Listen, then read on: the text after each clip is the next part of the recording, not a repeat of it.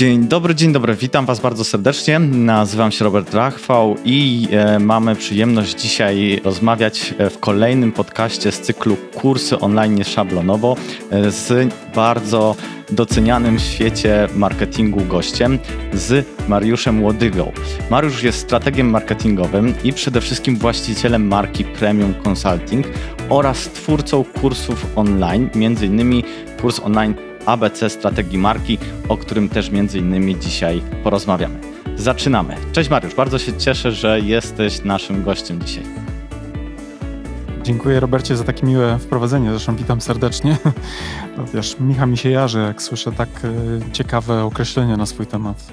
Moja żona nie mówi tak dobrze codziennie do mnie, także tym bardziej się cieszę, e, gdy, wiesz, ktoś z zewnątrz mówi dobrze o mnie poza mną samym. Myślę, że na pewno nie jestem jedyną osobą, która e, może powiedzieć to o tobie. Osoby, które cię znają, e, wiedzą, że moje słowa nie są przesadzone. Natomiast e, proszę cię, powiedz dwa, trzy zdania o sobie więcej słuchaczom, którzy nie mieli jeszcze okazji cię poznać. No dobra, spróbuję. Nie wiem, czy zrobię to tak dobrze jak ty, ale e, tak wiesz, parafrazując, faktycznie jestem strategiem marketingowym i faktycznie e, jestem założycielem marki Premium Consulting która to właśnie marka specjalizuje się w doradztwie strategicznym, ale w tym marketingowym e, kontekście, prawda? E, to, co robimy, robimy już od e, właściwie kilkunastu lat. Ja jako przedsiębiorca realizuję się od 2003 roku, natomiast doradztwem strategicznym w takim właśnie marketingowym kontekście, to już nawet też do końca nie umiem zliczyć, pewnie jest 6, 7, może 8 lat. W każdym, w każdym razie leci ten czas szybko i, i być może czegoś nie dowartościowałem w tej chwili. Pracujemy dla małych klientów, takich nawet marek osobistych, ale też i dla międzynarodowych korporacji, e, czy też dla marek, które mają e, kilka miliardów e, przychodu rocznie, więc generalnie przekrój mamy wyzwań i problemów praktycznie z całej puli, nazwijmy to kolorystycznej. I no, możemy się boksować z różnymi wyzwaniami naprawdę takimi bardzo osobistymi, właśnie kiedy ktoś robi za, dla siebie tylko coś, ale też właśnie takimi wielkimi, gdzie gdzie mówi się o właśnie takich wielomiliardowych jakichś e, przychodowych markach, które mają wielomiliardowe przychody i tam już też jakby zupełnie inna półka, też problematyczna, nie? Także jakby z różnych piecy e, jadamy te, te chleby, czy też z różnych mąk wypiekamy te pieczywa. No, portfolio waszych klientów jest bardzo ciekawe, między innymi Allegro, Aviva, Santander Bank czy, czy sprawny marketing. Zaraz o tej współpracy z dużymi mm, klientami porozmawiamy. Natomiast chciałem się na początku zapytać, e, czy macie gdzieś taki kalkulator, e, taki licznik swoich klientów i na jakiej pozycji on aktualnie się znajduje? Wiesz co, kiedyś liczyłem dokładnie, y, teraz już y, gubię się w tym i nie pamiętam szczerze mówiąc. W pewnym momencie podliczyliśmy w sumie około 300 różnych projektów, zarówno takich szkoleniowych, bo wiesz, ja nie dla wszystkich opracowuję moich klientów strategię, bywam zapraszany jako na przykład wiesz, szkoleniowiec, między innymi wspomniałeś tutaj Allegro, to nie mieliśmy przyjemności pracować nad strategią marki Allegro, ale na przykład regularnie przez e, no, pewnie kilka lat już e, byłem zapraszany jako szkoleniowiec dla najbardziej, e, mm, że tak powiem, prężnych marek, które sprzedają na Allegro, tak? Dla tych powiedzmy marek, wrzucając do takiego określenia marek pewnie premium, które mają największe po prostu obroty i tam z kolei Allegro zaprasza różnych zewnętrznych specjalistów, aby podzielili się swoim doświadczeniem, żeby jeszcze bardziej pewnie wykręcić obroty, e, więc pewnie symbiotyczna współpraca. Nie? Więc generalnie bywa różnie. Tych projektów jest naprawdę bardzo dużo i straciłem mniej więcej licznik na mniej więcej około 300 różnych e, wyzwaniach, które gdzieś tam się pojawiły. Tak? Natomiast tak jak mówiłem, przekrój jest dość duży i, i mamy jakby spojrzenie cały czas świeże zarówno na tych małych i na tych, na tych wielkich też i, i na te różne właśnie wyzwania menedżerskie, czy też e, takie już e, zarządcze, które. Wynik które, bardzo ładny, gratulacje, gratulacje. Wiesz, to lata, nie? To są, to są lata, nie? To są lata, więc wiesz, to jak rozciągniesz sobie to znowu też nie jest tak, że wiesz, to masz po 400 projektów, e, nie wiem, w rok, tak? Tylko to są lata. My z uwagi na to, że jesteśmy bardzo, wiesz, taką butikową firmą konsultingową, no to też jakby nie działamy w dużej skali, tak? Mimo, że właśnie te liczby przez lata wydają się duże, ale też my już na rynku funkcjonujemy od dłuższego czasu. Zacznijmy od początku. Skąd pomysł na firmę, na markę? Jak to się wszystko zaczęło? E, mm, e, w zależności od kontekstu różnie odpowiadam na to pytanie. Kiedy, kiedy jestem bardziej, wiesz, transparentny, no to mówię jak jest. Czyli na przykład y, nikt nie chciał zatrudnić mnie na pozycji, na którą uważałem, że zasługuję, więc wymyśliłem sobie sam karierę. Tak zupełnie. Zdradzisz, co to była za pozycja, na którą stwierdziłeś, że tak, to jest to, co byś chciał robić w każdej firmie? Wiesz co, zawsze widziałem się na roli lidera, w roli lidera, tak, i, i e, myślałem sobie, że stworzony jestem w ogóle do, jeśli można powiedzieć w ten sposób, to do, do zarządzania jakimś e, biznesem. No i e, wiesz, aplikowałem oczywiście najpierw do jakichś firm takich które wydawały mi się bardzo atrakcyjne jako pracodawcy, natomiast moja CVK przepadała w czeluściach i, i, i w ogóle najczęściej to nawet nikt nie odzwaniał, że, że wiesz, dostał, co mi wydawało się wtedy absolutnie skandaliczne. Pewnie dziś sobie plują w brodę. nie wiem, czy w ogóle pamiętają, że mieli takie CV. E, natomiast e, bywało też właśnie, że, że bywałem gdzieś na jakimś spotkaniu, tak, bo na przykład, nie wiem, aplikowałem jako dyrektor marketingu gdzieś tam do jakiejś międzynarodowej korporacji, tak, i, i, gdzieś tam też ten kontakt niestety nie dochodził do skutku i wtedy stwierdziłem, że pewnie najprościej będzie mimo wszystko założyć swoją własną firmę i rozwijać się, wiesz, według własnego jakby stylu. I y, wtedy wydawało się to takim, wiesz, wyjściem trochę planem B, tak, na zasadzie jak już mnie nikt nie przygarnie, no to sam sobie zrobię, wiesz, firmę. A potem w praktyce okazało się, że to chyba był najlepszy strzał, no bo wiesz, pracujemy też z klientami e, w takich projektach bardziej długotrwałych niż na przykład projekt jakiś tam, prawda, na przykład tworzenia strategii i, i mamy taką okazję też oglądania trochę od wewnątrz firm i no, z doświadczenia już wiem, że nigdzie nie będzie tak dobrze, jak e, tam, gdzie e, człowiek decyduje o wszystkich aspektach. Nie? Nawet w małej, bo małej, bo my jesteśmy, tak jak powiedziałem, butikową firmą i w żaden sposób nie pretendujemy do określenia siebie, wiesz, największą firmą konsultingową w Polsce, bo to nawet nie jest naszym celem, ale zmierzam do tego, że ten komfort pracy, jaki masz, kiedy decydujesz o tym, w jakim stylu pracujesz, wiesz, z jakimi ludźmi, bo to ten największy chyba przywilej w ogóle, który dzisiaj mógłbym sobie, wiesz, dopisać jako powiedzmy tego, tego CEO, tak, e, w mojej własnej małej firmie, to właśnie to, że mam ogromny wpływ na to, z kim pracuję i na jakich zasadach, tak, i, i w jaki sposób to się odbywa, nie? Więc myślę, że faktycznie po latach jest to, jest to najlepszy, najlepsze, co mogłem zrobić, mimo że w tamtym czasie wydawało mi się to skandaliczne, że świat nie widzi mnie tak bardzo wyraziście, jak ja bym sobie tego e, życzył. Nie? To oczywiście mówię pół żartem, pół serio, bo trochę w tym oczywiście takiej prawdy jest, a trochę też pewnie już z czasem, wiesz, e, hiperbolizuję.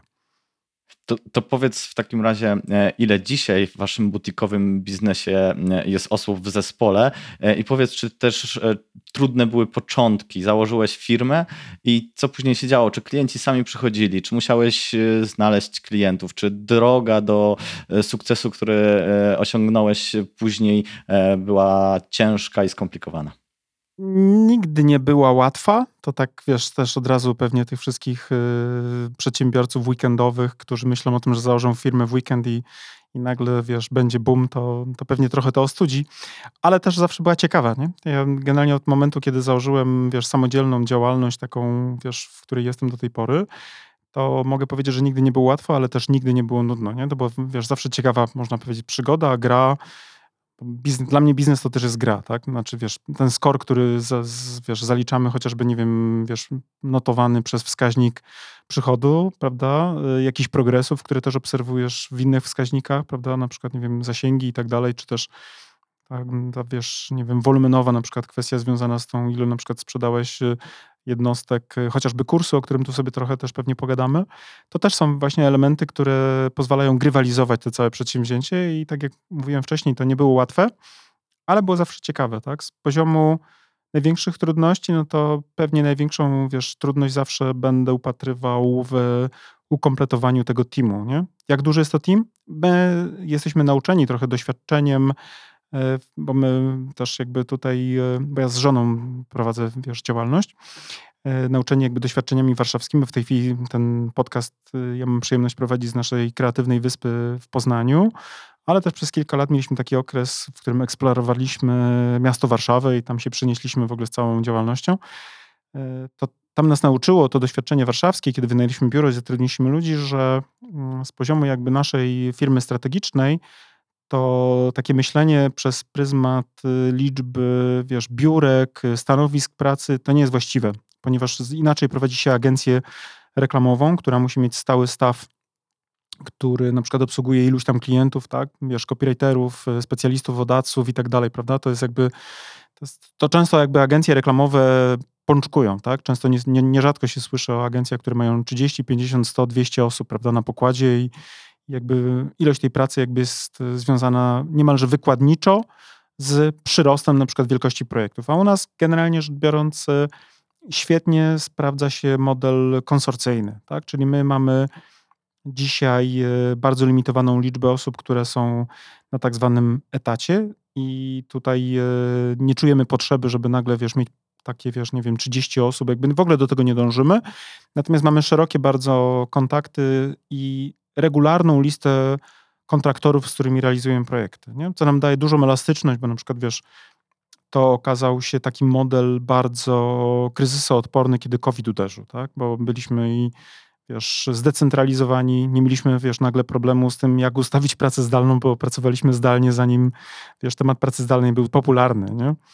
Więc to jest, to jest duża elastyczność, a z drugiej strony przez to, że kultura naszej firmy, myślę, że zarządcza jest przyjazna, to utrzymujemy, wiesz, od szeregu lat y, kontakty z tymi samymi ludźmi, nie? Cały czas to jest jakby core ludzi, z którymi pracujemy jest praktycznie rzecz biorąc y, stały i dzięki temu na przykład procesy w ogóle strategiczne y, też bardzo gładko przebiegają w takiej bardzo też już samodzielnej formule, nie? Czyli nie mam takiego, wiesz, wielkiego nadzoru, stania nad ludźmi, tak jak często, wiesz, jest w dużych zespołach, gdzie menedżerowie de facto często są sprowadzani do roli osób nadzorujących przebieg procesów. Nie? Więc my w gruncie rzeczy jesteśmy bardzo zadowoleni z tego, że to jest właśnie elastyczne, zdecentralizowane, w modelu zdalnym, wiesz, bardzo mocno spięte informatycznymi aplikacjami, które pozwalają zarządzać projektami. I to jest super, bo to daje, wiesz, swobodę, daje to, wiesz, taki, no bym powiedział, elastyczny model współpracy bez generowania dużych kosztów, które musiałbyś później przerzucić na kogoś, a tym kimś byłby klient, który, wiesz, odbierałby to jako,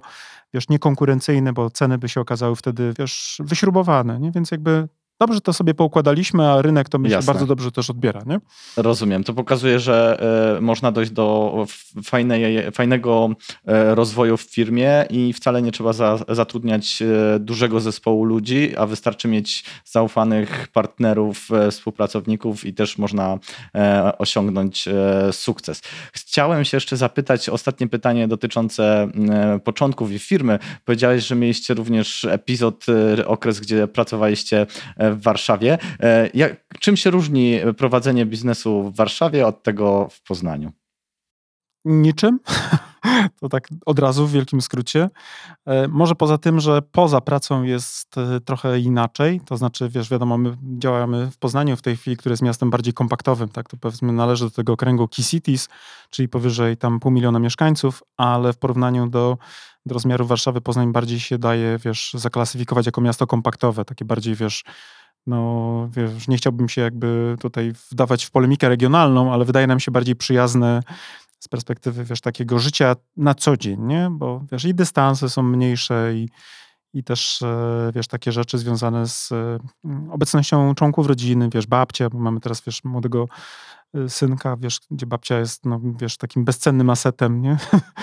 wiesz, w takiej organizacji no tak, naszej, wiesz, zwłaszcza jak są te wszystkie lockdowny, no to wiesz, nieraz nam babcia ratowała skórę, bo po prostu była w stanie pomóc w opiece nad e, wnukiem, nie?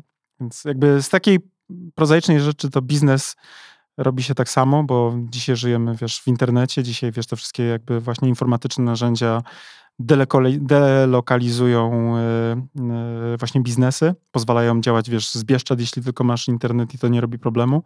Natomiast z poziomu życia po pracy, no to, to, to wiesz, to w zależności od tego, co kto lubi, nie? My chyba polubiliśmy, wiesz, ten, ten taki bardziej kompaktowy charakter miasta, chociaż do Warszawy cały czas mam sentyment i, i nie dam sobie powiedzieć, że Warszawa jest, e, nie wiem, złym miejscem do życia. Myślę, że można tam się fajnie odnaleźć. Lubiliśmy, lubiliśmy. Lubiliśmy w Warszawie żyć. To przejdźmy w takim razie teraz do tego życia w świecie e, wirtualnym, a dokładniej do waszego kursu, do kursu ABC strategii marki. Co Was skłoniło do stworzenia właśnie kursu online? O czym jest ten kurs i z czego się on składa? To jest też znowu dwuetapowa e, opowieść. Przede wszystkim o tym kursie myśleliśmy już od dawna, zainspirowani wiesz, chociażby rozmową z Magdą Pawłowską, bo kiedyś miałem też przyjemność prowadzić. Raz byłem u niej gościem w podcaście, a potem ja z kolei zaprosiłem do swojego programu, który prowadziłem we współpracy ze sprawnym marketingiem i, i Magda w czasie, kiedy wydawała książkę o kursach online, bardzo nas też zainspirowała do cyfryzowania pewnej wartości, którą też mamy na, na co dzień pracując z klientami, czyli tego naszego know-how o, wiesz, marketingu strategicznym. I to był mniej więcej 2018 rok, kiedy Marta, Magda nas tak, wiesz, mocno jakby zainspirowała właśnie ideą. Natomiast e, z uwagi na to, żebyśmy zakopani w robocie z klientami, w tych okopach takich właśnie, wiesz, doradczych i pracy bieżącej po prostu, to nie mieliśmy czasu. No i kiedy wybuchła pandemia, idealna pauza, bo wtedy wiesz, ten marzec, słynny marzec 2020 roku, kiedy wszyscy e, decydenci, przynajmniej w naszej kategorii, zaciągnęli ręczny hamulec, e, prawda? No bo wiadomo, marketing strategiczny to jest marketing przyszłości, w sensie takim, wiesz, nie mówię, że to jest narzędzie jako, wiesz, takie innowacyjne, przyszłościowe, tylko że cokolwiek robisz dzisiaj w strategicznym marketingu, będzie działało u ciebie za, wiesz, nie wiem, pół roku, rok, za dwa, nie? Bo to dotyczy tego zmiany kierunku marki najczęściej, prawda? Czyli zrealizowania pewnych założeń na przyszłość.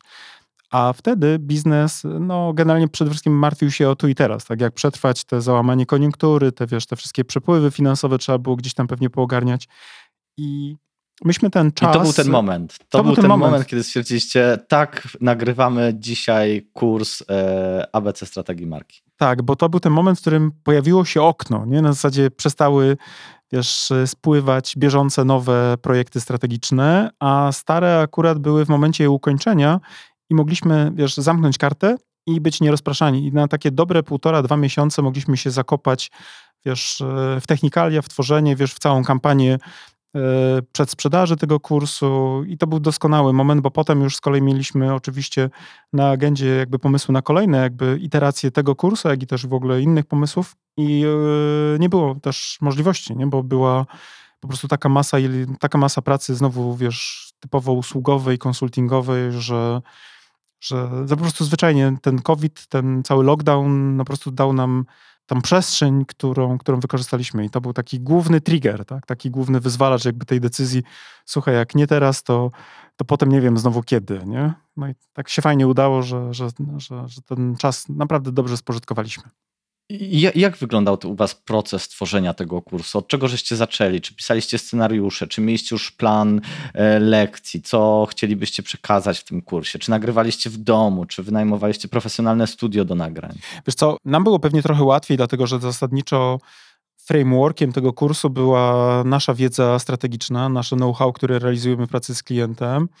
Więc e, wiesz, zadaniem naszym było tak naprawdę przełożenie tych wszystkich etapów pracy z klientem na program edukacyjny, więc nie musieliśmy wymyślać jakby całej idei y, produktu cyfrowego, tylko zasadniczo musieliśmy się zastanowić, jak to, co robimy normalnie z klientami, opowiedzieć w kursie, prawda? No i też mieliśmy dużo łatwiej, bo ja też jako, wiesz, nie jestem tylko i wyłącznie strategiem, który gdzieś tam siedzi w zapleczu swojej e, pracowni, y, ale jestem też trenerem, wiesz, takiej typowo, wiesz, szkoleniowej funkcji i mam bardzo duże zaplecze prezentacyjne, tak? Więc mieliśmy bardzo dużo materiału szkoleniowego, który był oczywiście aktualizowany pod ten kurs i musiał być dopasowywany, wiesz, pod tą formułę spotkania cyfrowego, ale dużo mieliśmy materiału gotowego i właściwie cała rola polegała na tym, żeby e, zadbać o to, by to właśnie w płynny sposób przedstawić tej publiczności, która będzie oglądała nas e, w online. Więc to tak zupełnie od zera nie musieliśmy na szczęście zaczynać. To, to na pewno było duże ułatwienie,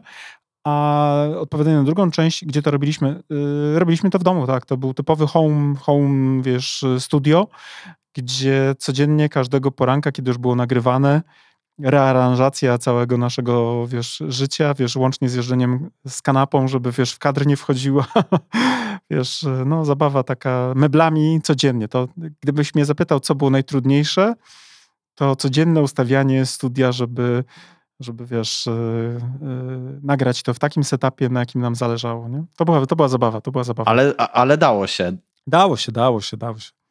Da, da, się też nagrać kurs e, w domu, który jest e, profesjonalny i merytoryczny. Dopytam się, czy przed nagraniem kursu były zakupy w cudzysłowie na Allegro całego sprzętu, jakieś doświetlenie, lampy, tła, e, czy wy po prostu wykorzystaliście to, co mieliście w domu i spontanicznie rozpoczęliście nagrania?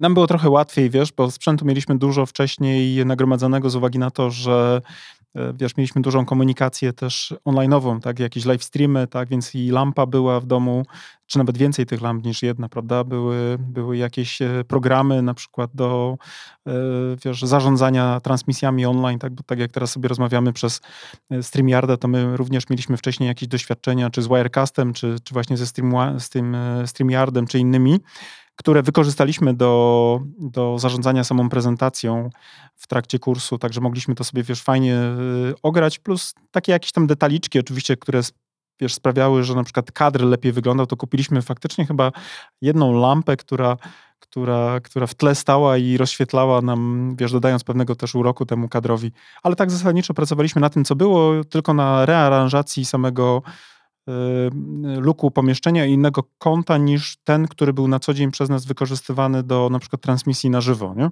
Tak, żeby nie zanucić na przykład tego y, uczestnika kursu tym kadrem, który wcześniej gdzieś tam był orany już przez dziesiątki różnych tam powiedzmy live streamów i tak dalej. I to chyba całkiem nieźle się udało.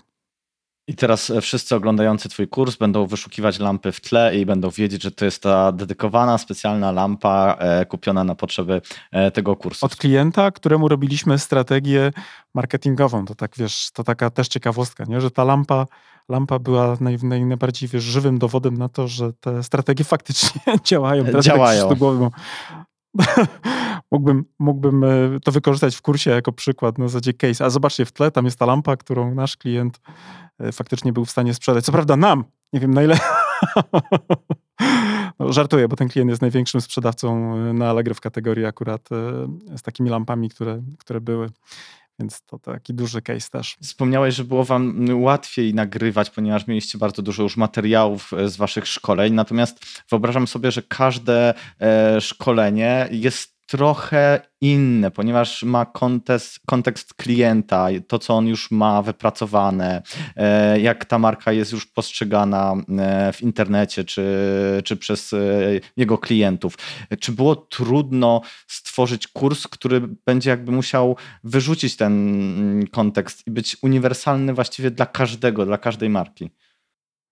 Tak, to, to było jakieś wyzwanie, ale to sobie myślę całkiem nieźle ogarnęliśmy tym, że pewne przykłady były właśnie uniwersalne, tak? Czyli na przykład jak mówiliśmy o wyborze nisz e, z poziomu marketingu, tak, to używaliśmy takich marek, które wszyscy kojarzą, tak, które na przykład nie trzeba było, wiesz, e, tłumaczyć, że no wy jej nie znacie, ale ona jest gdzieś tam w Wałbrzychu bardzo mocno popularna, bo akurat, wiesz, czterech ludzi tam lubi sobie na przykład, nie wiem, kupować coś tam, nie? Więc, e, więc tak, używaliśmy case'ów, e, między innymi na przykład do analizy strategicznej użyliśmy analizy, rozebraliśmy markę Allegro na części pierwsze, tak żeby ludzie wiedzieli na przykład, co się bierze, prawda, i potem dekodowali właściwie pewne rzeczy, które tworzą filary tej marki, e, więc korzystaliśmy z jakby naszego researchu, naszej tej wiedzy analitycznej, żeby opowiedzieć na przykładzie marki, którą wszyscy znają i którą no, bardzo dobrze też czują, myślę, bo z poziomu jakby rozpoznawalności ta marka nie ma w ogóle problemów w Polsce. Wszyscy myślę, że działający w internecie, którzy przynajmniej raz e, nie wiem, e, kupili coś online, prawda, no mogą bez problemu powiedzieć, czym jest ta marka i w jakim mniej więcej miejscu ona na poziomie jakby użyteczności się znajduje dla konsumenta, ale też i rozumieją te wszystkie emocjonalne aspekty, które udało się tej marce zrealizować za pomocą pewnych założeń też komunikacyjnych, które wynikało też z ich e, strategii, tak? Oczywiście nie ujawniamy żadnych poufnych danych, bo to jest jakby na bazie desk researchu komunikacja,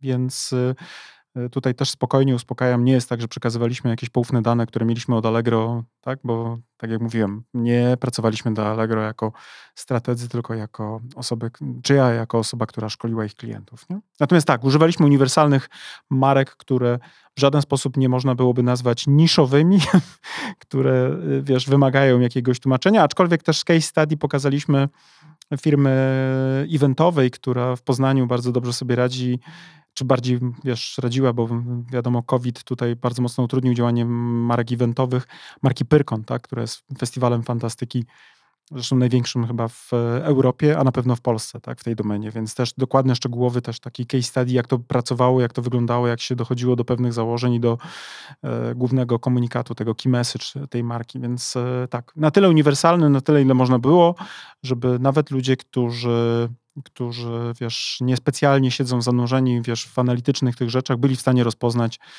E, te, te, te przykłady tych marek i móc, wiesz, połączyć kropki i później sobie spojrzeć na te przykłady w realu i powiedzieć, a, to teraz rozumiem, z czego to wynika, jak to działa, jak to funkcjonuje i teraz wiem, co mi tutaj być może w sposób nieuświadomiony przeze mnie e, nawet e, mówią, prawda? Mhm, rozumiem. Chciałbym jeszcze usłyszeć więcej od ciebie, co jest w waszym kursie, E, co w nim przekazujecie, jak i dla kogo jest on skierowany. Jakie osoby e, powinny zainteresować się waszym produktem? Jakie problemy jesteście w stanie dzięki temu e, kursowi rozwiązać? Wiesz co, tak generalnie rzecz biorąc, jak planowaliśmy ten kurs, to stwierdziliśmy, że to będzie w ogóle doskonałe narzędzie dla wszystkich tych e, przedstawicieli, na przykład agencji reklamowych. Tak by bardzo w ogóle jesteśmy zdziwieni, jak dobrze trafiliśmy w potrzeby agencji reklamowych, dlatego że agencje reklamowe też mają często problem, bo są na przykład bardzo dobre w performance, tak? Świetnie sobie radzą na przykład w obsłudze narzędziowej, ale gdy okazuje się, że na przykład mają, wiesz, z poziomu doradcy, wiesz, poukładać klientowi na przykład całą komunikację w zakresie, wiesz, też i pozycjonowania tej marki, to okazuje się, że mają luki kompetencyjne, bo na przykład nigdy się w tym nie specjalizowały, tak? I, i gro na przykład naszych klientów to są właśnie agencje reklamowe, które po pierwsze raz muszą też e, podkreślić swoje pozycjonowanie i tą unikalność na tym rynku agencyjnym, co nie jest łatwym jakby tematem, bo jak pamiętam, jak byliśmy w samej Warszawie, tak jak, jak jeszcze byliśmy też taką, powiedzmy, nie tylko firmą dorast, w zakresie doradztwa strategicznego, tak plasującą się, ale też i robiliśmy rzeczy typowo egzekucyjne. Tak jak pamiętam na list, w listingu na frazę Agencja Reklamowa Warszawa było 1200 wyników, nie? To Wiesz, to prowadzenie agencji reklamowej to, to jest ciężki kawał pieniądza, jeżeli nie wie, jak się, wiesz, przebić w tym całym szumie. Nie? Więc duża część jakby naszej idei była taka, żeby trafić do agencji reklamowej i to się fajnie udaje, bo faktycznie tę potrzebę dobrze rozpoznawaliśmy. Dużo agencji yy, i to takich nawet znanych, yy, powiedzmy w tych naszych niszach, tak, marketingowych, yy, rozpoznawanych u nas po tą wiedzę w tym kursie sięgało, ale też i myśleliśmy, kiedy planowaliśmy ten kurs, żeby też dotrzeć do tych właścicieli biznesu, którzy być może na nasze usługi konsultingowe e, niekoniecznie stać, a którzy mają na przykład capacity takie, wiesz, intelektualne, żeby ogarnąć tą całą wiedzę i sobie samodzielnie na przykład wdrożyć, nie?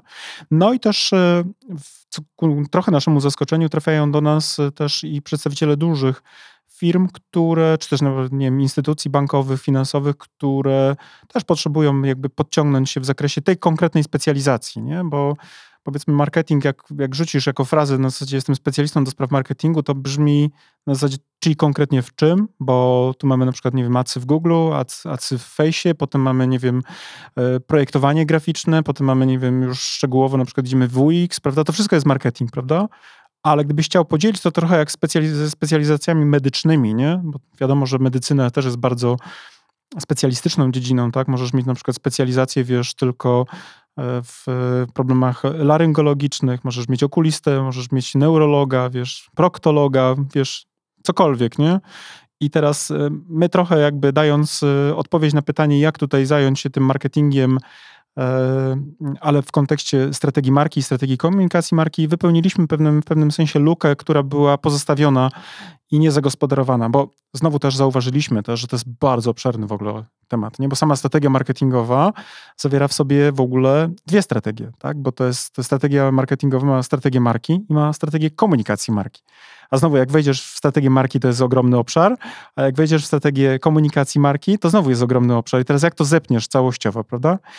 Nikomu prawdopodobnie nie chciało się tak szerokiego tematu Y, ruszać i y, tym jakby naszym kursem też y, myślę bardzo dobrze wypełniamy właśnie lukę i też dajemy możliwości ludziom, którzy właśnie czują potrzebę tak poukładania najpierw wiedzy o konsumencie, tak czyli zrobienia badań marketingowych, jak analizować w ogóle marki pod kątem strategicznym, tak, swoje, ale też i konkurentów. Potem jak już mamy tą wiedzę, to jak odpowiedzieć na to, jak przygotować właśnie założenia pod strategię markę, marki, a jak mamy już strategię marki, no to jak teraz przełożyć to na komunikację i jak to ubrać w strategię komunikacji marki. Nie? Więc tutaj myślę, że wiele pieczeni udało się ugrać na jednym ogniu.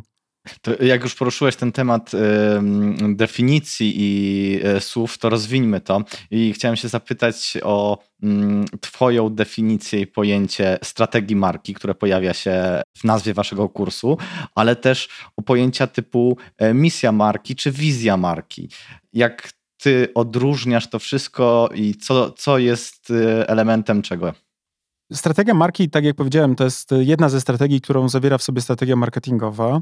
Strategia marki jest też e, tak naprawdę tym najważniejszym konceptem kreatywnym na Twoją markę w zakresie przyjęcia na przykład e, tego pozycjonowania. Tak? Pozycjonowanie to z kolei nic innego jak to, w jaki sposób my jako konsumenci myślimy o marce w zestawieniu na przykład z ofertami konkurencyjnymi. Tak? Czyli na przykład ty jako, nie wiem, potencjalnie człowiek, który ma na przykład, nie wiem, sobie kupić samochód, tak? Zaczynasz myśleć sobie, ok, dobra, mam kupić auto, no ale teraz na jakim etapie jestem życia, tak? Czy ja jestem na etapie zakładania rodziny, tak? Czy może na przykład mam już rodzinę i mam na przykład, nie wiem, bąbelka, którego muszę przewieźć na wakacje i zaczynasz dokonywać wyborów, tak? I zaczynasz sobie zestawiać pewne cechy, na przykład w tej konkretnej kategorii, tak? Czy na przykład, nie wiem, zaczynasz, e, wiesz, myśleć sobie, ok, dobra, ja nie potrzebuję prestiżu, tak? Bo na przykład na tym etapie życia nie mam na przykład budżetu na to, ale za to potrzebuję space'a w tym samochodzie. I teraz rozumiesz, nie? Kto ma, kto ma nieprestiżową y, ofertę, ale z dużym space'em, tak? I zaczynasz rzeczywiście wchodzić w pewien pułap, prawda? W pewien segment tychże rozwiązań, czy też tychże ofert. Zaczynasz zestawiać. Tak, no dobra, tutaj mamy na przykład, nie wiem, na tym poziomie taką i taką markę, no ale teraz pytanie, tak? Czy ona mnie przekonuje? Czy ona ma na to dowody, że na przykład, nie wiem, mówi o tym, że jest, wiesz, niedrogim, rodzinnym, pojemnym samochodem, ale czy ona będzie jakościowa, czy ja kupię na przykład ten samochód, nie okaże się po pół roku szrotem. I to są na poziomie, wiesz, pytania konsumenckiego, prawda, dywagacje. A z poziomu z kolei marketera, który musi sprzedać na przykład jakąś markę y, samochodową komuś, musisz sobie, dobra, odpowiedzieć na pytanie, dobra, no skoro ten Robert będzie teraz na przykład kupował furę, to teraz z jakim komunikatem my musimy do niego wyskoczyć, aby nasze auto było atrakcyjną ofertą w zestawieniu z tym, co na rynku próbuje nam tego Roberta podebrać, nie?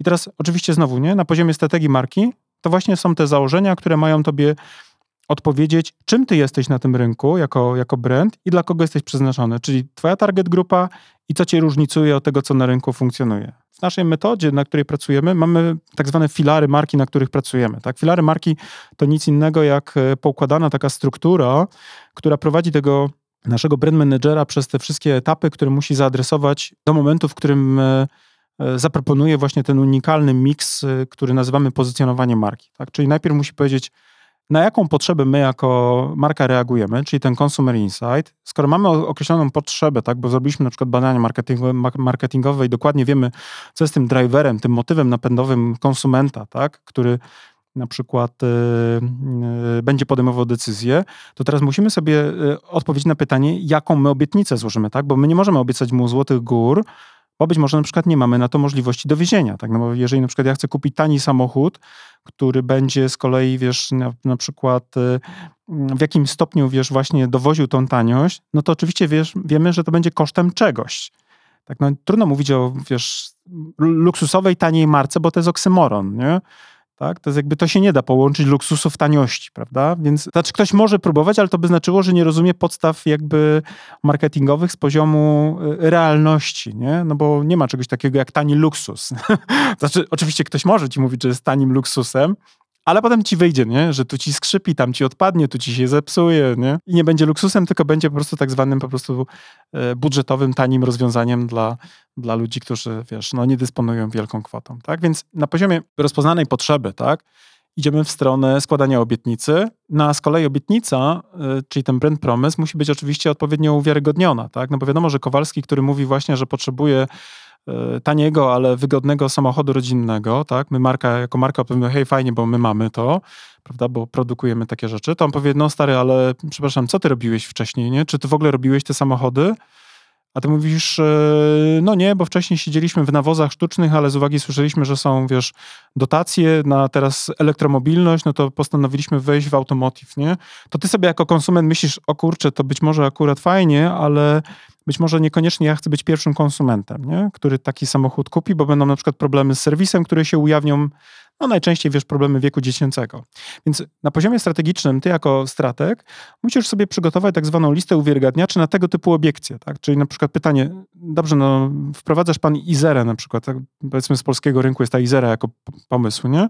To teraz oczywiście możesz mieć ładny projekt designerski, tak? Na, na przykład, nie? Na, odpowiadasz na potrzebę, chcę mieć nowoczesny, elektryczny samochód o fajnych parametrach, na przykład dobrym zasięgu i tak dalej, prawda? I ty jako marka, jako powiedzmy brand manager Izery zaczynasz odpowiadać.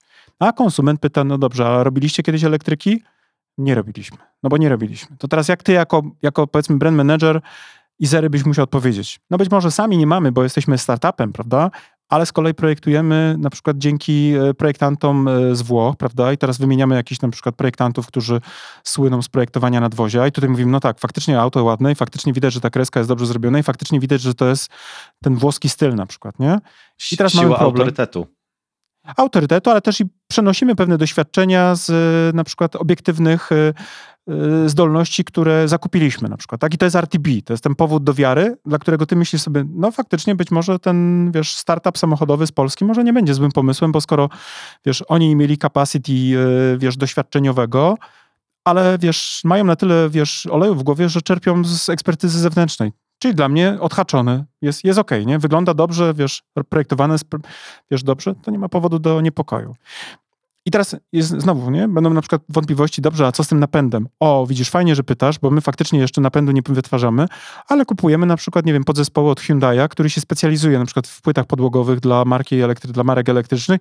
Między innymi, możesz tego nie wiedzieć, ale Apple też kombinuje z Hyundai'em, żeby robić swoją platformę. To oczywiście wiesz, tutaj by niedosłownie tak do ogrania, ale zasadniczo wskazałbym, że na przykład jest to powszechna praktyka, że nie wiem, platformy samochodowe są, wiesz, wykorzystywane przez różnych producentów i to jest normalna praktyka i to w żaden sposób nie dowodzi ułomności konceptu. Nie? I tak wiesz, krok po kroku zaczynasz te artybisy wokół tego konceptu, jakim jest na przykład polski e, samochód, e, stawiać. Nie? No i oczywiście, wiadomo, to na poziomie tego odpowiedzi na, na tą obietnicę marki masz te uwiarygadniacze, a potem idziesz sobie dalej, bo musisz w tej architekturze również zaprojektować, ok, dobrze, czy ta marka będzie tylko racjonalna, czy to będzie na przykład pojazd, który będzie tylko dowoził, tak, i trochę stworzysz taki meleks, nie? Z tego, z tego brandu, czy może jednak będziesz budził jakieś emocje, czy nadasz mu jakiś sznyt, czy sprawisz na przykład, że za pomocą właśnie designu ten samochód będzie wyglądał na właśnie taki, wiesz, nie tylko elektromobilny, nie? ale również nowoczesny, na taki, którym będziesz chciał, wiesz, jeździć i trochę manifestować na przykład status, wiesz, early adoptera, nie? który jest nowoczesny i który nie boi się nowinek, tak? I teraz znowu, takie założenie tak, wokół marki na poziomie architektury tej, tejże marki, tych filarów, musi być później przełożone na poziomie egzekucji i na przykład projektant, taki właśnie, wiesz, wykonawca, on musi też rozumieć, tak, że on nie ma dowozić tylko na poziomie projektu tej karoserii na przykład, tylko funkcjonalności, ale on musi również nosić ten projekt znamiona właśnie określone w tych założeniach, czyli określone emocje na przykład, nie? Jakąś arogancję na przykład, albo pewność siebie, albo dynamizm. Nie wiem, czy zwróciłeś uwagę, ale bardzo fajnie a propos takiej właśnie egzekucji takich założeń, gdzie ewidentnie do, doszło do jakiegoś do określenia pozycji marki, jest marka Kia, tak, która z taniego dostawcy, wiesz, y, byle to czydeł, dzisiaj staje się takim ciekawym graczem, który moim zdaniem bardzo mocno wypiera w ogóle tradycyjnych graczy, bo i wiesz, y, wiesz stylistyka jest bardziej nowoczesna, bardziej drapieżna, bardziej, wiesz, taka odważna i czerpiąca z takich właśnie, wiesz, dobrych źródeł, nie? Bo tam też bardzo dużo poszło takich projektantów właśnie z tego całego zagłębia projektowego z Europy, nie?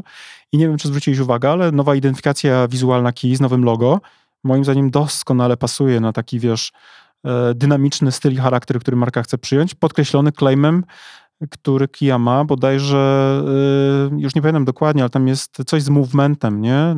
Wiesz, e, zaraz chyba nawet sobie sprawdzę. Mhm bardzo kontrowersyjne nowe e, logo. Nie wszystkim przypadło do gustu. To chyba ignoranci tak mówią, wiesz? ja... Że e, słyszałem wiele głosów, że ktoś może kompletnie, jakby ten font, który jest tam użyty, jest nieczytelny i no i jest duża zmiana w stosunku do logo, które było wcześniej. Ale chciałem wrócić... To znaczy, że ktoś do... prawdopodobnie nie rozebrał na części pierwszej idei i to oczywiście jest zrozumiałe, ale ja, wiesz, trochę siedząc i analizując jakby transformację tejże marki, ja doskonale widzę właśnie o co im chodzi, nie? Bo jakbyś sobie przeczytał claim, e, claim tejże marki, to zaraz ci go dosłownie za, zacytuję, Ja doskonale to... to- rozumiem, ja się z tobą zgadzam, tylko mówię, że no, nie wszyscy jakby e, od początku dostrzegli to i widzą tą, tą zmianę, tak? I w którym kierunku ta, ta marka idzie, nie? Więc to czasami... Najczęściej tak jest właśnie ze strategią, że nie wszyscy od razu rozumieją o co chodzi w pewnych założeniach, ale jeżeli zobaczysz na przykład e, claim tej marki Movement That Inspires, to od razu widzimy tak naprawdę, że ten e, dynamiczny, typograficzny sygnet, on, czy to powiedzmy logotyp, on doskonale właśnie pokazuje, że ta dynamika jest tutaj clue tego wszystkiego, prawda? Tak, tak. Ja uważam, że to jest naprawdę majstersztyk projektowy, nie? bo to nie jest tylko jakby odświeżenie logo. To nie jest tylko typografia, która wiesz, e, jest inna i odcina się od przeszłości, ale to jest naprawdę wyraz moim zdaniem tego, e, tej nowej idei, tak? gdzie dynamika, gdzie ruch będzie moim zdaniem odgrywała pierwszorzędną e, rolę. Nie? Natomiast to tak samo było z identyfikacją wizualną Zary, tak? bo nie wiem, czy widziałeś transformację Zary, e, to ściaśnienie tej typografii w e, samym e, znaku graficznym też było krytykowane przez wielu i uzn- uznane było za nieczytelne, a ja uważam, że to był raczej wynik prawda. odwagi tejże marki i pokazanie, że oni są bardzo bold, wiesz, śmiali i że idą często wbrew jakimś tam przyjętym, obiegowym na przykład standardom, nie? I uważam, że to był bardzo śmiały i bardzo dobry ruch, bo Zara na przykład z poziomu jakby tego, tego, tej zmiany pokazuje, że ona jest nieszablonowa. A pamiętajmy, że mówimy o wielkim e, producencie, który jedzie na masową skalę i e, według e, wielu, co prawda, ale jednak szablonów, nie? Bo przecież Zara jest jednym wielkim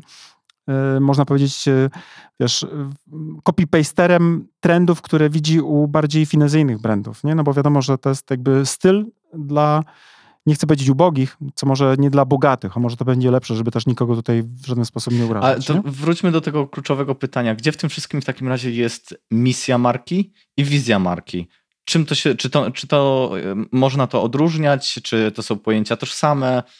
One nie są tożsame. Wiesz, my to, jeszcze nie skończyliśmy tych filarów, ale jak chcesz, to możemy oczywiście skrócić temat i przejść sobie do misji i wizji. Wiesz co, misja i wizja to są takie narzędzia y, marketerów strategicznych, y, które już dziesięciolecia funkcjonują z nami i y, zarówno misja, jak i wizja ma swoją, cel, swoją rolę do odegrania. Tak? Misja, gdybyśmy mieli to tak, wiesz, definicyjnie bardzo mo- mocno uprościć, to jest nic innego jak określony cel, po co my jako marka istniejemy, tak? co robimy w danym momencie, na przykład dla klientów, dla interesariuszy, a wizja to jest e, cel e, naszej marki, ale e, określony w przyszłości, czyli do czego dążymy. Nie? Na przykład, jakbyś spojrzał sobie na definicję, znaczy na przykłady dobrej misji i wizji, to ja uważam, że świetnie ma to opisane marka Lego. Tak? Marka Lego ma misję firmy w wielkim uproszczeniu. Teraz to jest oczywiście parafraza, wybacz mi, bo nie pamiętam dokładnie. W naszym kursie dokładnie ten case poddajemy, ale w przypadku w przypadku Lego to jest zabawa generalnie, prawda? Zabawa w tym kontekście tu i teraz, natomiast wizja tej marki e, określona jest właśnie wymyślić przyszłość zabawy, tak? Czyli zabawa na tym momencie jako uruchomienie tej wyobraźni młodych ludzi, wiesz, tworzenie tego doskonałego właśnie świata wyobraźni, które po- ta marka pobudza, a z kolei wizja to jest to, czym ta zabawa będzie, ale w przyszłości której ona dzisiaj do końca jeszcze też pewnie nie umie, do, wiesz, nazwać, bo na przykład, nie wiem, będą się zmieniały, nie wiem, surowce, będą bardziej ekologiczne te klocki, które dzisiaj są w jakimś stopniu, wiesz, na pewno plastikowe i tak dalej, nie? Więc pamiętajmy, że misja to jest to, co robimy dzisiaj dla naszych klientów, interesariuszy, a wizja to jest to, do czego dążymy w przyszłości i zarówno na jednym i na drugim poziomie możemy posługiwać się dość e, dużym poziomem ogólności, bo to nie jest e, wytyczna na przykład specyfikacyjna, nie? Na zasadzie robimy komputery o przekątnej ekranów y, 12 na tam ileś, prawda, o takich takich calach, tak, to jest, to jest coś, co ma de facto y, odpowiadać na poziomie, dużego poziomu właśnie ogólności. Tak, co robimy tak dla naszych klientów dzisiaj i co my jako marka będziemy robić w przyszłości, do czego dążymy, nie? To mogą być ambitne, też ciekawe i fajne, inspirujące też, y, wiesz, wyzwania, nie? Mhm. To e, wróćmy teraz do tematu kursów. Wyobraźmy sobie Zosię, która chce swój pierwszy kurs nagrać i będzie on powiedzmy o pieczeniu e, i gotowaniu. I siada z kartką papieru i długopisem i na jakie pytania sobie powinna odpowiedzieć w skrócie, aby stworzyć dobrą i skuteczną strategię marki. Wiem, że to moglibyśmy opowiadać tutaj długo, nie mamy tyle czasu. E, nie chcę też jakby przechodzić całego Twojego kursu, ale jakbyś takie dał kilka najważniejszych wskazówek e, dla osoby, która właśnie zaczyna w świecie kursów online i chce sobie zbudować w internecie swoją markę, to co by to było? Wiesz co, ja bym przede wszystkim zaczął od pytania, czy to naprawdę jest potrzebne, tak? Czy to jest to, czego ludzie szukają, no bo Wiesz, y, my uczymy tego, żeby y, szukać swoich nisz, tak? Bo jeżeli na przykład nie jesteś w stanie być marką masową, która wiesz, narzuca reguły gry całemu rynkowi, a to najczęściej robią już duzi gracze, którzy się konsolidowali przez wiele lat do przodu, dzięki, wchodzą, dzięki temu na przykład są w stanie na przykład, wiesz, nie wiem, tak jak telekomy, prawda? Masz kilka telekomów w Polsce i tutaj karty rozdają, wiesz, ci duzi, tak? I tutaj trudno na przykład wejść z nowym pomysłem na, na telefonię komórkową, bo no po prostu rozumiemy, prawda? Jest to ogromne wyzwanie, wiesz, techniczne, skalowe, biznesowe i w ogóle, tak? Więc na pytanie trzeba sobie zawsze odpowiedzieć, czy na przykład ja z moją wiedzą jestem w stanie zagospodarować jakąś niszę, która być może nie jest penetrowana przez jakichś graczy, którzy jakby, wiesz, są w stanie mnie zasypać czymkolwiek, nie? Kiedyś mieliśmy taki case klienta, który wymyślał sobie e, całkiem e, moim zdaniem sprytnie, że otworzy e-commerce dla seniorów, że będzie sprzedawał seniorom w online. Tak? To było jeszcze przed pandemią, w czasach, kiedy y, de facto no, e-commerce uchodził za taki bardziej, wiesz, dla młodych ludzi, którzy są obśmigani, wiesz, w internecie, w technologii, potrafią sobie, wiesz, poradzić w tym takim cyfrowym środowisku, tak, i, i generalnie rzecz biorąc, nikt tak de facto w tamtym czasie się mocno nie pochylił właśnie nad tym pokoleniem, że tak powiem, e, silver, tak, e, a oni mieli właśnie taki koncept, tak? Bo wiesz, zauważyli pewną, pewną lukę, pewną niszę w tym kierunku. Natomiast no, kiedy robiliśmy analizę, tak, kiedy opracowaliśmy strategię marketingową, to oczywiście wiesz, też musieliśmy definiować konkurentów rynkowych, może nie bezpośrednich, ale takich, którzy funkcjonują i którzy mogą lekko, łatwo wejść w tą kategorię i krótko mówiąc ich e, zmieść. No i oczywiście znowu pojawiły się na, na, na, na, na radarze e, marka Allegro oraz oraz y, częścią tej analizy było zweryfikowanie, jakimi budżetami marka Allegro dysponuje na przykład y, na reklamę. Na przykład, tak? I są takie narzędzia, jak na przykład narzędzie kantarowskie, które pozwala uzyskać wgląd w ogólne, oczywiście przed rabatami, y, wydatki danej marki w danym roku, na przykład na, na różne działania reklamowe. Tak? No i wyszło akurat, że Allegro dysponuje no naprawdę dziesiątkami milionów wiesz, na działania reklamowe, i nasz klient, który myślał, że dysponując kilkoma milionami na ten projekt, jest w stanie, wiesz, mocno powalczyć, tak? No ale kiedy się, wiesz, de facto zastanowił, z kim on będzie walczył, na jakich zasadach, tak? Kiedy jeszcze była AliExpress, jeszcze w tej całej jakby, w tej całym jakby, mm, y, w tej niszy biorącym pod uwagę, no to się okazało, że być może y, po przeliczeniu szabel jemu ten projekt się nie zepnie, tak? No bo wiesz, gdyby się okazało na przykład, że, że gdzieś tam ci gracze nagle, wiesz, zaczynają pewne rzeczy wiesz, fokusować w tym segmencie, no to on no nie jest w stanie e, wyskoczyć, tak? Jakby i nie zdecydował się na egzekucję samego później e, projektu, mimo że opracował strategię marketingową. Tam były różne jeszcze inne wyzwania, podejrzewam, że się jeszcze też mierzyli z w ogóle problemami takimi, wiesz, typowo operacyjnymi dla biznesu, ale tak czy siak, wiesz, tutaj taka moja rada dla tej naszej dziewczyny, która chce ten kurs o pieczeniu, czy tam o wiesz, czymkolwiek robić, to przede wszystkim zobacz, czy przypadkiem nie wejdziesz w niszę, która już na przykład jest e, zagospodarowana, lub też, czy na przykład twoja nisza, yy, na przykład jeżeli się okaże, że zaczynasz robić, nie jest zbyt łatwa do spenetrowania dla twoich bardzo bliskich potencjalnych konkurentów, tak? I teraz, gdybym rozumiesz, nie? Że na przykład ja zaczynam coś robić, zaczynam komunikować i nagle ktoś mówi, łe, zobacz, oni robią o pieczeniu, a przecież my już mamy, wiesz, dużą stronę, wiesz, możemy duże skille mamy, mamy duże współpracę, mamy duże no, czyli te powody do wiary. Możemy też sobie zrobić taki produkt cyfrowy i będzie bardzo łatwy dla nas, nie?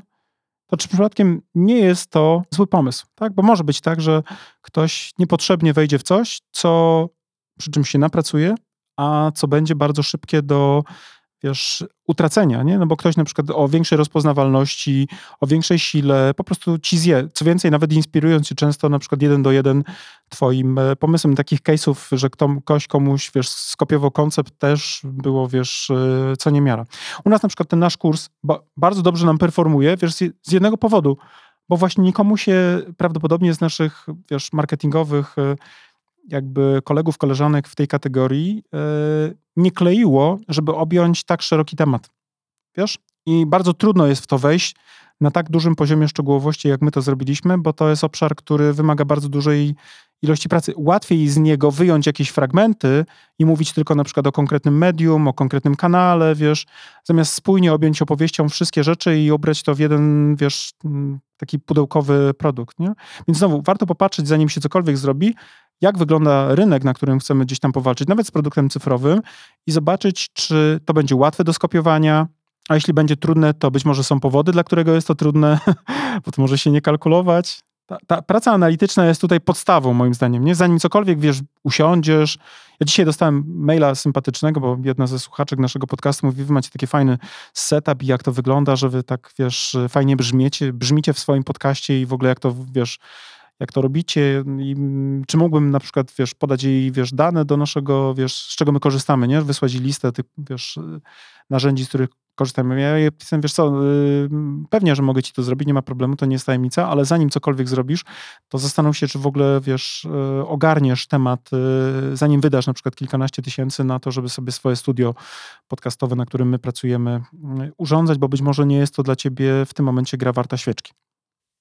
Dokładnie tak i być może nawet jeśli chcemy coś wykonać profesjonalnie, warto e, jakby e, zlecić to, czyli wynająć takie studia, które są dostępne. Na przynajmniej kilka pierwszych audycji, mieście, nie? Na pierwsze programy. Kilka, na początku.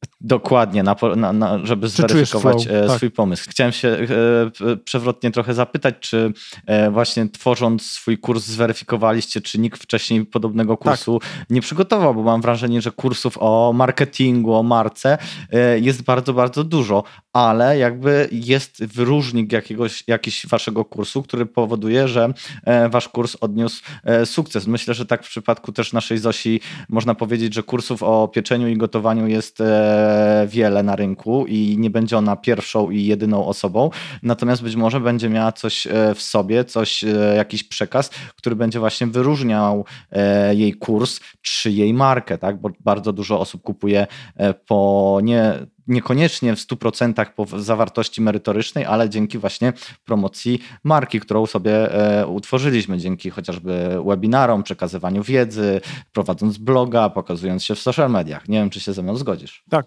Nie, to jest oczywiście lewar, tak? Bo wiesz, i osobowość na przykład takiej e, Zosi, która by chciała, bo wiesz, ona może być jako jedyna na przykład super przyjemna, tak? No bo są niektóre kategorie są bardzo trudne do opowiadania i tam na przykład jeszcze są bardzo, nie wiem, drętwe osobowości, tak mówiąc, wiesz, obrazowo. I tutaj można na przykład różnicować się za pomocą właśnie stylu, prawda? Bo może być, to oczywiście jest styl bardzo łatwo, bardzo łatwo, wiesz, e, stracić, jeżeli ktoś nas przebije, bo się okaże, a wiesz, ktoś ma na przykład jeszcze przyjemniejszą osobowość, jeszcze fajnie opowiada, prawda? I tutaj kompetencje na przykład mogą być e, ulotne, tak? w sensie nie dające trwałej przewagi. Natomiast oczywiście, że najlepiej wiesz mieć cały miks i fajny styl, świetną wartość, doskonałą, unikalną treść, plus, y, plus jeszcze na przykład ogromną społeczność, która wiesz, jest przyzwyczajona do tego, że ty jako nadawca jesteś z nimi w stałym kontakcie i kupuje od ciebie zanim w ogóle wypuścisz projekt. E, na rynek, to oczywiście są takie, wiesz, elementy, które mogą tworzyć ten marketing mix dla ciebie z poziomu, wiesz, tej korzyści. Natomiast znowu, jeżeli ktoś nic nie ma, tak, nie ma żadnej jeszcze społeczności, nie ma żadnego doświadczenia, nie ma żadnej takiej historii, e, no to, to, to oczywiście jest pewnie wyższego rzędu mm, wyzwanie. Nam, nam na przykład niesamowicie dodało skrzydeł to, że pierwszego kupca mieliśmy przed ogłoszeniem w ogóle informacji, że sprzedajemy kurs. Wiesz, zaprojektowaliśmy. Ba bardzo teraz popularne to jest, że sprzedaje się kurs w ogóle e, zanim rozpoczniemy pracę nad tym kursem. A to tak, to my cały jakby, wiesz, całą przedsprzedaż, całą pierwszą kampanię też zrobiliśmy w tym stylu, tak, żeby, to, to, to jest w ogóle świetna rada chyba dla każdego, my też ją przyjęliśmy z pokorą i z pełnym jakby entuzjazmem, to znaczy sprzedaj kurs zanim będziesz go miał, tak, i my to też faktycznie to zrobiliśmy, natomiast zmierzam do tego, że E, kampania to jest jedno, natomiast my pierwszego kupca kursu doświadczyliśmy w momencie, w którym po prostu na stronie internetowej pojawiła się e, sekcja z kursem i to było kilka dni przed, e, przed w ogóle, wiesz, ogłoszeniem oficjalnie, że ruszamy z kampanią. Wiesz, to było niesamowicie motywujące i uznaliśmy, że to musi być Wiesz, to się musisz sprzedać, skoro wiesz, ludzie kupują tylko dlatego, że jest na stronie u nas, nie? Więc to był ogromny, wiesz, taki dla nas taki driver, nie? taki wiesz, dodający nam sił napęd, który sprawił, że wiesz, czuliśmy się dość pewni w tym zakresie. Natomiast gdybym miał podpowiedzieć, to y, prawdopodobnie bym, y, wiesz, najpierw głęboko zweryfikował, tak, czy dana konkretna fraza tematyczna nie ma głębokiej konkurencji, a jeżeli ma jakąś już konkurencję, to zobaczyć, czy na przykład nie możecie spojrzeć na tą tematykę z innej strony, tak, i my oczywiście też mamy, wiesz, mnóstwo kursów o marketingu, tak, ale tak jak sam mówiliśmy, mówiliśmy wcześniej, marketing jest bardzo pojemną domeną. My w owym czasie nie widzieliśmy żadnych kursów o strategii marketingowej w tym ujęciu, jakim my to robimy. Tak? I to był y, taki, wiesz, y, moment, w którym stwierdziliśmy, OK, nie ma na tę frazę porównania, y, który by zawierał tę agendę o tym poziomie głębokości. Wiesz? I do tej pory de facto nie widzimy, żeby się pojawiło wokół nas mnóstwo, wiesz, konkurentów. Nie śledzę tego aż tak bardzo. Mogły się pojawić jakieś, wiesz, tematy, które są podobne, ale nie jest to coś, co mi spędza z powiek, ponieważ, nie wiem, tak jak masz na przykład, nie wiem, kursów o o, nie wiem, o reklamie na Facebooku już, wiesz, pewnie całą masę. Masz kursów pewnie o, nie wiem, wideofilmowaniu całą masę, o reklamie w Google całą masę, prawda? Tak o zarządzaniu strategicznym marką, w tym kontekście, o którym my tu mówimy, my cały czas widzimy, że generalnie temat jest e, pozostawiony odłogiem, bo on jest naprawdę wymagający i to też nas mega zmęczyło, bo to tak może brzmieć na razie, wiesz, e, to fajne, nie? To jest jakby super, ale dwa miesiące z życia mieliśmy wyjęte. Wiesz, plus, tak jak ci mówiłem, my mieliśmy cały materiał, bo wiesz, mieliśmy jakby, wiesz, wsad merytoryczny mieliśmy przed ruszeniem do kursu, a i tak dwa miesiące ciężkiej pracy, wiesz, dzień w dzień, wiesz, e, wow. Plus jeszcze w tym momencie się przygotowujemy do nagrania całego kontentu jeszcze raz w nowym naszym setupie, w nowym naszym studio i dołożenie kilku modułów więc na samą myśl o tym, ile to nas czeka pracy, żeby to, wiesz, zremasterować, to z żoną jesteśmy... Czyli, czyli będzie aktualizacja kursu. Będzie, będzie, bo to jest jakby też, idziemy ze znakiem czasu i chcemy jakby uspójnić, wiesz, wszystkie rzeczy i też podciągnąć pewne kwestie, które nie są wyłapywane przez naszych słuchaczy, ale które my byśmy chcieli zrobić lepiej, nie? Podać podać się po prostu, wiesz, w sposób taki bardziej e, przez nas zoptymalizowany, bardziej taki, wiesz, inaczej, bo mamy dzisiaj, wiesz, głębsze po prostu możliwości, nie? niż wtedy to zrobiliśmy, nie? Plus też chcemy podzielić się nowymi, nowymi, wiesz, pomysłami, które nam się urodziły, a które świetnie wykorzystujemy w pracy z klientami nad strategiami marketingowymi, więc wiesz, sami zdajemy sobie sprawę, ile to będzie po prostu, wiesz, z tym roboty, nie?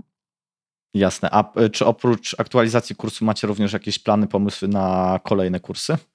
Tak, tak, bo wiesz, to jest jakby też e, naturalny flow, jak pracujemy z klientami. Klienci przychodzą do nas najpierw po jakąś wiedzę, tak? Często na przykład e, trialujemy ten cały, wiesz, model współpracy szkoleniem, czy też konsultacją albo sesją strategiczną. Potem oczywiście klienci zaczynają rozumieć, że no to kurczę, faktycznie brak strategii to nie jest tylko jakby, wiesz, jakiś kosmetyczny problem, tylko to jest strategiczny problem, tak? I zamawiają u nas na przykład strategię, a potem na przykład mówią sobie, dobra, to już jak wiemy na poziomie strategicznym, co robić, bo mamy ten cały jakby dokument obszerny, to teraz kurczę, jak to podać egzekucji, tak? I wtedy na przykład wchodzimy w rolę na przykład brand managerów dla tych ludzi, prawda, dla tego biznesu lub też konsultantów przy odbiorze pracy, czy też przy briefowaniu, tak, do przetargów, tak, i tak dalej, i tak dalej. I oczywiście następne pomysły, które mamy, są związane z tym follow-upem do strategii, czyli co dalej, jeśli już masz strategię, tak? Czyli na przykład być może właśnie kwestie wykonawcze, tak? I tu mamy pomysł, na razie nie chcę zdradzać, jaki to będzie tytuł, bo nie chcę podpowiadać naszym konkurentom, którzy być może nas słuchają, niech sami mużdżą, ale mamy już e, nawet całą agendę, mamy cały zresearchowany temat, nad czym pracowaliśmy w zeszłym roku i co będziemy też e, kiedy premiera? Wiesz co, nie chcę obiecywać, bo już y, raz mi się zdarzyło, że obiecywałem, że coś zrobię i potem dwa lata później dopiero pandemia nam dała okazję do, do, do wyskoczenia. To, to, to, nie obiecujemy. Będzie nowy kurs e, mam, niebawem. Mam nadzieję, że w tym roku. Mam nadzieję, że w tym roku. Tajna. Tak.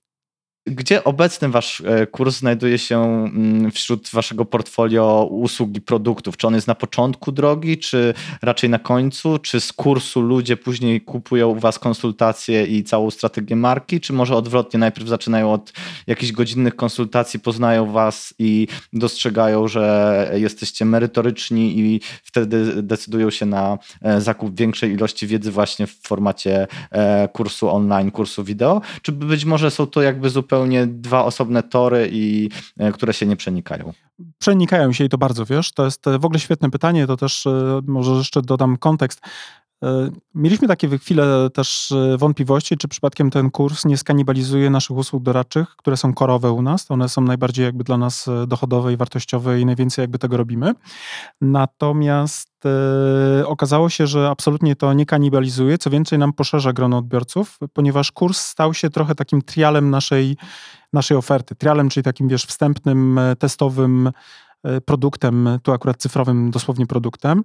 Bard, można też porównać ten kurs do trochę takiego, nazwijmy to lead magnetu, tylko że płatnego, nie? Czyli wiesz, człowiek, który ma potrzebę strategiczną, decyduje się na kurs, przechodzi kurs, no ale ma, wiesz, biznes na głowie. E, też trochę mu brakuje ludzi, prawda, bo nie ma kompetencji w organizacji na przykład strategicznych i on już rozumie, jaka jest waga strategii marketingowej, tak, rozumie, jak duży i obszerny jest to temat i on wtedy dochodzi do wniosku, kurczę, E, to trzeba, wiesz, do Premium Consulting pójść i z zespołem e, Mariusza i Karoliny e, trzeba ogarnąć temat. Niech oni to robią, bo oni jednak, wiesz, znają się na tym bardziej. Nie? Zresztą to doskonałe podejście, no przecież ja też na przykład korzystam z usług specjalistycznych i to jest częsty schemat, nie? Bywa też tak, że klienci do nas przychodzą, mówią, trochę jesteśmy w kropce, bo nie wiemy, jaką podjąć decyzję i mamy na przykład cały dział marketingowy, który który, wiesz, jest performanceowy mocno, ale nie bardzo, wiesz, jestem w stanie z nim przepracować jakby wytycznych e, strategicznych, no bo siedzą, wiesz, w WATS-ach, tak, albo w jakichś tam, powiedzmy, narzędziach analitycznych, no ale wiesz, jak ja pytam, jak mamy się pozycjonować na rynku, to oni mówią, stary, no wiesz, no ja to jestem od ADCów, nie? I co ja mam ci powiedzieć? No, no, no jakby, wiesz, chcemy być numer jeden chyba w kategorii, no jakby co, co, tu więcej wiesz, jakby dookreślać, nie? No i taki na przykład dyrektor marketingu, dyrektorka marketingu czuje, że ma, wiesz, e, potrzebę, żeby w tym, nazwijmy to, sparingu intelektualnym, e, móc z zespołem pracować, ale potrzebuje też know-how, tak? Czyli na przykład trafiają do nas dyrektorzy marketingu, którzy y, inicjują proces kupowania licencji zbiorowych dla swoich na przykład pracowników i wtedy na przykład dzięki temu, że mówimy jednym głosem, my jako strategzy i oni jako na przykład performanceowcy rozumiemy się, jesteśmy w stanie pójść na next level i na przykład zrobić sesję strategiczną z tym zespołem i dyskutować, tak? Czyli na przykład kiedy mówimy o pozycjonowaniu marki, to nie mamy problemu z mówieniem właśnie o tych, wiesz, filarach, o których trochę tu wstępnie rozmawialiśmy. Kiedy mówimy o pozycjonowaniu, to nie mówimy o pozycjonowaniu w Google, tak? Tylko mówimy o pozycjonowaniu, wiesz, tego, co mają, wiesz, w konsumenci w głowach, tak? Kiedy mówimy o insightie, to też wiemy, że do niego się dochodzi i się go odkrywa za pomocą badań. Wiesz, to są różne te modele, nie? Bywa czasami też tak, że klienci, wiesz, szukają trywialnie porady marketingowej, bo chcieliby sprzedawać więcej, jak to wiesz, często taki, wiesz, często taki insight typowego właściciela biznesu, jego nie interesuje marketing, on chce po prostu mieć klientów i trafia na nas, prawda? I wtedy na przykład, wiesz, podczas konsultacji ja mu prezentuję temu człowiekowi, jak wygląda taki marketingowy ekosystem, jak się te, wiesz, wszystkie, że tak powiem, koła zębate ze sobą komunikują i że to wszystko spięte jest za pomocą strategii, on wtedy rozumie, łe, kurczę, faktycznie to, teraz jakby wiem, czego nie wiedziałem wcześniej. Więc generalnie traktujemy kurs jako trochę trial naszej e, ekspertyzy, Czasami jest tak, że samodzielnie, właściwie pewnie 90% naszych kursantów samodzielnie później sobie z tym pracuje, ale część na tyle, wiesz, kaloryczna dla nas później przychodzi i, i, pracuje z nami, tak? I to są różne. I to są e-commerce, to są, tak jak mówiłem, też na przykład agencje reklamowe, które, które też, wiesz, potrzebują pomocy z zewnątrz, bo czasami też na przykład, to też, tak jak mówię, może się wydawać dziwne, że agencje nie, nie, nie, nie mogą sobie same na przykład poradzić z marketingiem własnym, nie? Ale to jest e, też i kwestia na przykład e, tej perspektywy, nie? Że żeby wyjść z lasu, znaczy, żeby zobaczyć las, trzeba z niego wyjść na przykład, tak, żeby z oddalenia spojrzeć, a my mamy dystans taki, wiesz, poznawczy, tak, bo na markę na przykład klienta patrzymy pierwszy raz i, i na przykład wytykamy im wtedy takie obszary, czy wskazujemy obszary, które ewidentnie ewidentnie na przykład są, e, wiesz, niezagospodarowane, a które mogłyby być źródłem później przewag, nie? Czasami na przykład, bo mamy na przykład teraz taką markę, z którą pracujemy, to jest marka niemiecka, nie chcę mówić w którym obszarze jakby specjalistycznym, czy w jakiej niszy pracują, ale zasadniczo, czy tam szczegółowo, ale zasadniczo na przykład, wiesz, czasami różnice kulturowe też potrafią rodzić problemy komunikacyjne. I na przykład, e, wiesz, marka niemiecka, która zajmuje się powiedzmy w, w tym w sektorze e, wiesz, e, pracy, tak, ma filmik z owczarkiem niemieckim na Hero, nie? Picture, w, w, tym, w tym miejscu powiedzmy nas na tym takim powiedzmy slajderze, które, które jest tym takim dominującym miejscem na stronie internetowej. I pierwsze, co my żeśmy zwrócili uwagę, na zasadzie, wiecie, ale owczarek niemiecki i rekrutacja polskich pracowników, to jakby te dwa kody kulturowe, w sensie ten kod kulturowy absolutnie się gryzie, no wiesz, dosłownie się gryzie, nie? Tak, i dla nich to było zupełnie, wiesz, dziwne, bo wiadomo, to jest tylko psina, nie? A dla nas od razu, wiesz, cała, cały kontekst właśnie kulturowy, w którym my się wychowujemy, tak? Czterej pancerni to jest jedna tylko ta strona medalu, ale przecież mamy też po prostu tego owczarka, który towarzyszy na przykład, nie wiem, strażnikowi w obozie, nie? I tak dalej, i tak dalej, nie? Więc znowu, czasami, wiesz, no i takich właśnie informacji w kursie nie jesteście w stanie e, przekazać. Nie? Kurs e, musi być uniwersalny e, i marka sama musi dojść do tych wniosków. To właśnie dalsze droga klienta, czyli konsultacje z wami dopiero są w stanie pokazać klientowi takie błędy w komunikacji. Wiesz co, no tak, no bo mm, wiesz, niektórzy się domyślają, że na przykład mają kody kulturowe też znaczenie jakby w percepcji, zwłaszcza na rynku międzynarodowym. To jest pierwsza rzecz, która Y, którą trzeba brać pod uwagę, czy rzeczy, które dobrze u nas performują, na przykład nie wiem, w Niemczech, czy one tak samo będą performowały w Polsce, prawda? Bo czy na przykład właśnie nie ma jakichś różnic w postrzeganiu niektórych elementów e, właśnie kulturowych, czy też w ogóle zjawisk ogólnie społecznych. Ale czasami bywa też tak, że faktycznie kogoś potrzeba z zewnątrz, żeby ci spojrzał i powiedział, stary, ale widzisz tutaj na przykład ten element, to jest absolutnie nietrafiony, bo on na przykład powoduje to, że z poziomu odbioru przez konsumenta ty wypadasz X, Y, nie? a tobie to na przykład szkodzi.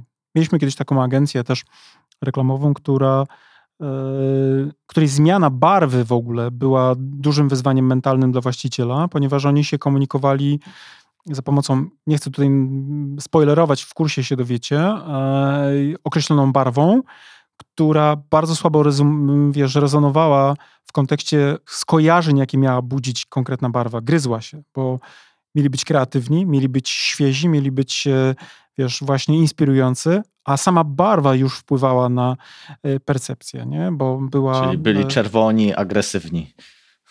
Był to kolor, który nie grał. Nie, nie, nie chcę spoilerować. Nie był to czerwony. Nie, Jasne, Za zachęcamy do kursu ABC Strategii Marki Mariusza Łodygi. Właśnie chodzi o to, że czasami widzisz, bywają detaliczki, takie jak właśnie barwa, która powoduje, że wiesz, wydaje ci się, że to jest temat trywialny, przecież tak, wiesz, to prawda. co to jest w ogóle za tematyka kolorystyki, na przykład w brandingu, a ona ma ogromne znaczenie, tak, bo Kiedyś, kiedyś na przykład miałem, wiesz, taki case, jak pracowałem z klientem i pytam, dlaczego macie taki, taki, taką, taki kolor używany w identyfikacji wizualnej, a mi właścicielka ze szczerością rozbrajającą wręcz powiedziała, wiesz co, bo nasze kolory są, meble mamy bordowe i lubimy bordowe i dlatego na przykład mamy kolorystykę w tym używaną na stronie internetowej, co też jakby nie licowało z tym, do czego oni powinni dążyć z perspektywy właśnie skojarzeniówki, nie?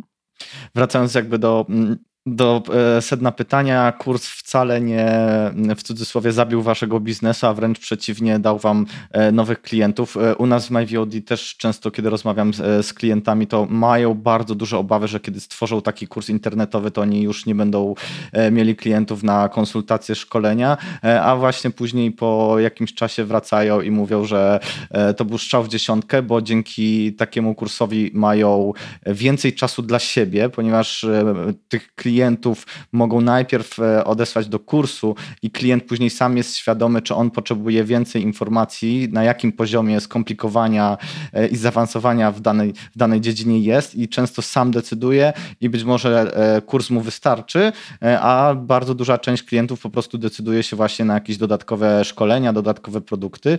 No i to, co też wspomniałeś, że nie tylko jeden kurs, ale właśnie to jest jakby naturalna, naturalny cykl życia produktów online'owych, że tworzymy później kolejne, rozwijamy, zaczynamy od jakichś bezpłatnych webinarów, checklist, e-booków, e, później właśnie te kursy online, e, no i na końcu szkolenia stacjonarne, czy też online'owe, ale takie indywidualne.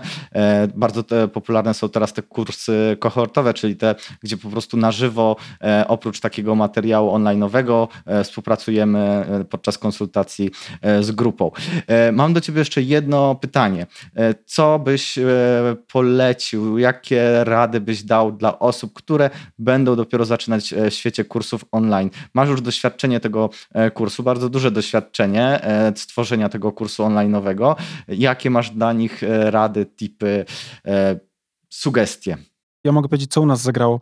U nas przede wszystkim zagrało to, że my jako marka wiesz, firmy konsultingowej mieliśmy szczegółowo rozpracowany proces tworzenia strategii marketingowej i znaliśmy się na tym głęboko. Nie mieliśmy obaw merytorycznych co do tego, co robimy, jak to sprzedajemy, tą wiedzę, którą tam zawieramy. Plus mieliśmy dużo przygotowanych materiałów, które szybko dały się przełożyć na materiały dodatkowe w kursie, które też zwiększyły wartość postrzeganą tej całej paczki korzyści, którą dostarczaliśmy, nie? Więc gdybym miał dać tipa, to pewnie bym powiedział, jeżeli jesteś na przykład marką ekspercką, tak? Bo jesteś na przykład, nie wiem, doradcą podatkowym albo dietetykiem, albo trenerem personalnym, albo nie wiem, cokolwiek robisz, nie? Takiego, co wymaga jakiejś ekspertyzy i doradztwa w procesie e, obsługi swojego rynku, to, y, to to jest dobry moment, nie? Bo to faktycznie y, do przełożenia tego na przykład na produkt cyfrowy, tak? Bo po pierwsze jest to coś, co jest zwalidowane, tak? Wiemy, że to działa, rynek to zweryfikował, macie setki, jak nie tysiące klientów, którzy gdzieś tam z tego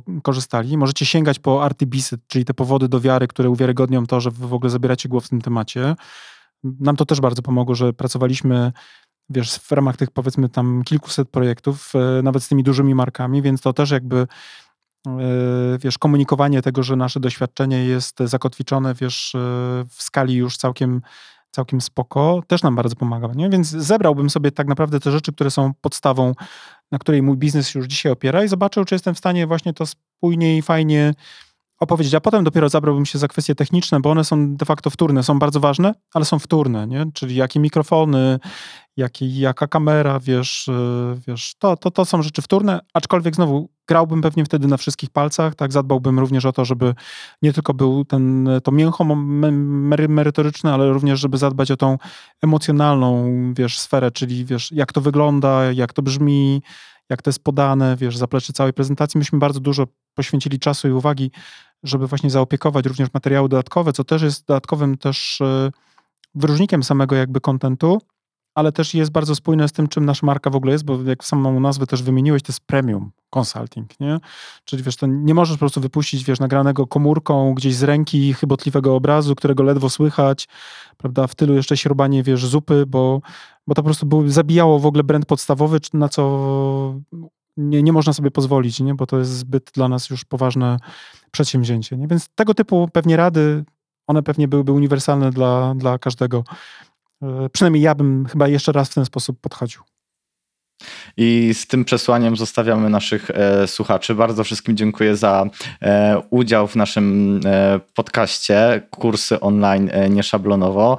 E, dziękuję Ci, Mariusz, e, za obecność i za bardzo ciekawą i merytoryczną rozmowę. Myślę, że dużo ciekawych spostrzeżeń i sugestii dla naszych słuchaczy udało się tu dzisiaj przekazać. Zachęcamy Was oczywiście do obserwowania działań Mariusza w social mediach. Jeśli zainteresował Was e, temat strategii marki, to oczywiście zapraszamy na stronę Premium Consulting e, i zakup tutaj kursu ABC e, strategii marki.